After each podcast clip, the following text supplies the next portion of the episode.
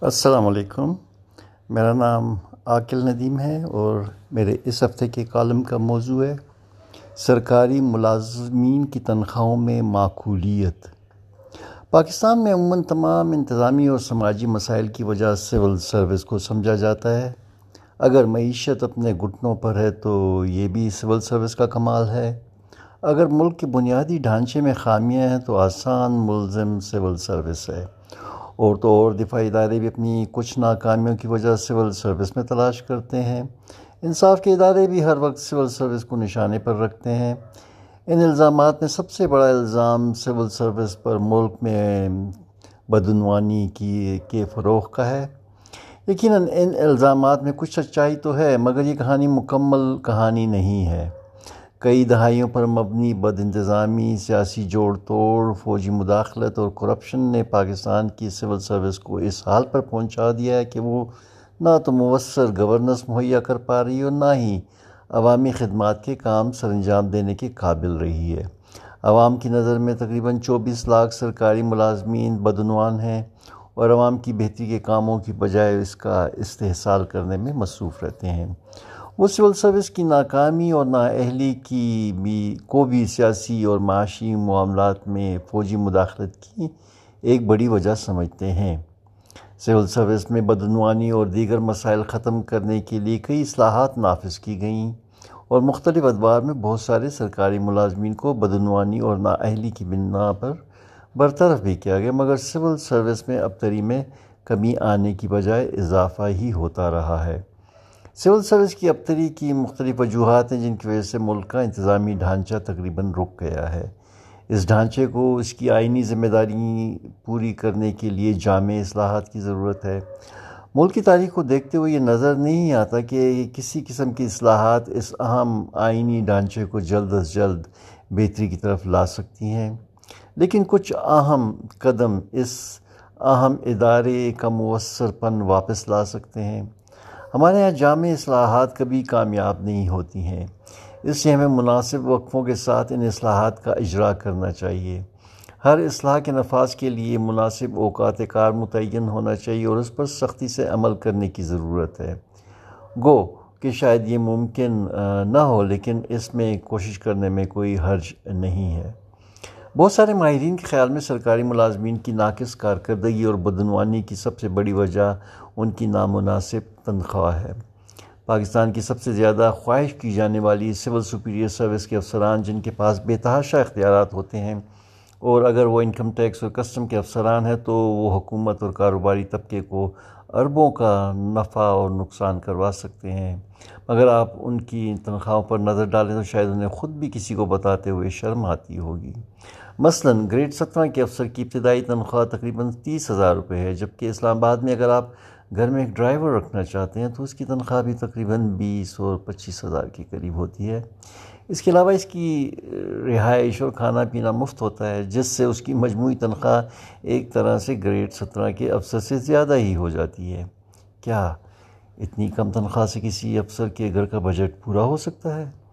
اس تنخواہ میں تو شاید وہ گھر کا کرایہ بھی ادا کرنے کی حیثیت نہیں رکھتا اور نہ ہی اپنے بچوں کو مناسب تعلیم مہیا کر سکتا ہے۔ لیکن اگر ہم گریڈ سترہ کے assistant commissioner, assistant superintendent, police, assistant collector, custom اور اسسٹنٹ کمشنر انکم ٹیکس کے اختیارات کو دیکھیں تو وہ کئی لوگوں کو خطیر نفع اور نقصان پہنچانے کی بے پناہ قانونی طاقت رکھتے ہیں۔ منطقی طور پر افسران کا حقیر، مشاعرہ اور بے تحاشا اختیارات کچھ اخلاقی طور پر کمزور یا مالی مشکلات کی شکار شخصیات کو بدعنوانی کی طرف راغب کرتے ہیں۔ کسی بھی شخص کے لیے پہلی دفعہ برا کام یا بدعنوانی کرنا بہت مشکل ہوتا ہے، مگر ایک دفعہ اس راہ پر چل پڑنے کے بعد کوئی بھی اخلاقی مشکل سامنے نہیں آتی۔ اس لیے ضروری ہے کہ سرکاری ملازمین کو اس پہلے غلط قدم سے روکنے کے لیے اقدامات کیے جائیں۔ سرکاری ملازمین کی تنخواہوں کا ڈھانچہ اس طرح بننا چاہیے کہ ایک عام گھر کا خرچ اسی تنخواہ سے آسانی سے پورا ہو سکے۔ یہ تجربہ سنگاپور میں کامیابی سے چلایا گیا اور کوئی وجہ نہیں کہ ہمیں پاکستان میں اس سے کامیابی نہ حاصل ہو۔ سرکاری ملازمتوں میں مناسب تنخواہوں کی کمی کی وجہ سے پچھلے تیس سالوں میں یہ بھی دیکھا گیا کہ انتہائی قابل لوگوں نے بہتر مالی پیکیجز کی وجہ سے پرائیویٹ سیکٹر میں کام کرنے کو ترجیح دی ہے، جس سے سول سروس میں اعلیٰ صلاحیتوں کے لوگوں میں بھی بتدریج کمی آئی ہے۔ سول سروس کے گرتے ہوئے معیار اور بڑھتی ہوئی بدعنوانی کے پیش نظر ہمارے فیصلہ سازوں کو سنجیدگی سے سوچنے کی ضرورت ہے کہ مناسب مشاعرہ اعلیٰ دماغوں کو سول سروس کی طرف متوجہ کرے گا۔ جو نہ صرف ملک ملک کو ترقی کی راہ پر گامزن کرے گا، بلکہ بدعنوانی کو روکنے میں بھی اہم کردار ادا کرے گا۔ بدعنوانی کا سب سے زیادہ نقصان حکومت کو کم محاصل کی صورت میں ہوتا ہے۔ جو محاصل حکومت کو ملنے چاہیے، وہ بدعنوان سرکاری ملازم اور بدعنوانی کروانے والوں کی جیب میں چلے جاتے ہیں۔ مناسب مشاعرے سے یہ راستہ بڑی حد تک مؤثر طریقے سے بند کیا جا سکتا ہے۔ اور اس سے سرکاری ملازمین جائز اور مناسب تنخواہ حاصل کر سکیں گے اور حکومت کے محاصل کی وصولیوں میں بھی نمایاں اضافہ ہوگا۔ یہ یقیناً سرکاری ملازمین اور حکومت دونوں کے لیے بہترین حل ہوگا۔ اس مسئلے کا ادراک کرتے ہوئے کچھ عرصہ پہلے حکومت نے اسی طرح کا سلسلہ ہمارے ہاں بھی مختصر سطح پر ایم ٹریک کی صورت سے شروع کیا، لیکن یہ سہولت صرف پرائیویٹ سیکٹر سے لیے ہوئے کچھ ملازمین کو دی گئی۔ جیسے اوپر کہا گیا ہے کہ ایسی تجربہ سنگاپور میں بھی کیا گیا ہے، جس کی وجہ سے اس وقت سنگاپور کے سرکاری ملازمین دنیا بھر میں بہترین تنخواہ لینے والے ملازمین ہیں۔ اور سنگاپور ایک چھوٹا سا ملک ہونے کے باوجود دنیا کی بہت بڑی معیشت بن گیا ہے۔ یہ انقلاب صرف اور صرف قابل اور معقول اجرت والی سول سروس کی وجہ سے ممکن ہوا۔ اس کے ساتھ ساتھ سزا و جزا کے لیے سنگاپور نے سرکاری ملازمین کے لیے سخت ترین احتساب کا نظام بھی شروع کیا۔ سول سروس میں اصلاحات کا سلسلہ جاری رہنا چاہیے اور سب سے پہلی توجہ مشاہرے کے ڈانچے پر دینے کی ضرورت ہے اور ان کو پرائیویٹ سیکٹر کی سطح پر لانے کی کوشش کرنی چاہیے۔ اس کا مثبت اثر معیشت بھی معیشت پر بھی پڑے گا اور بدعنوانی کرنے کی ترغیب میں بھی کمی واقع ہوگی۔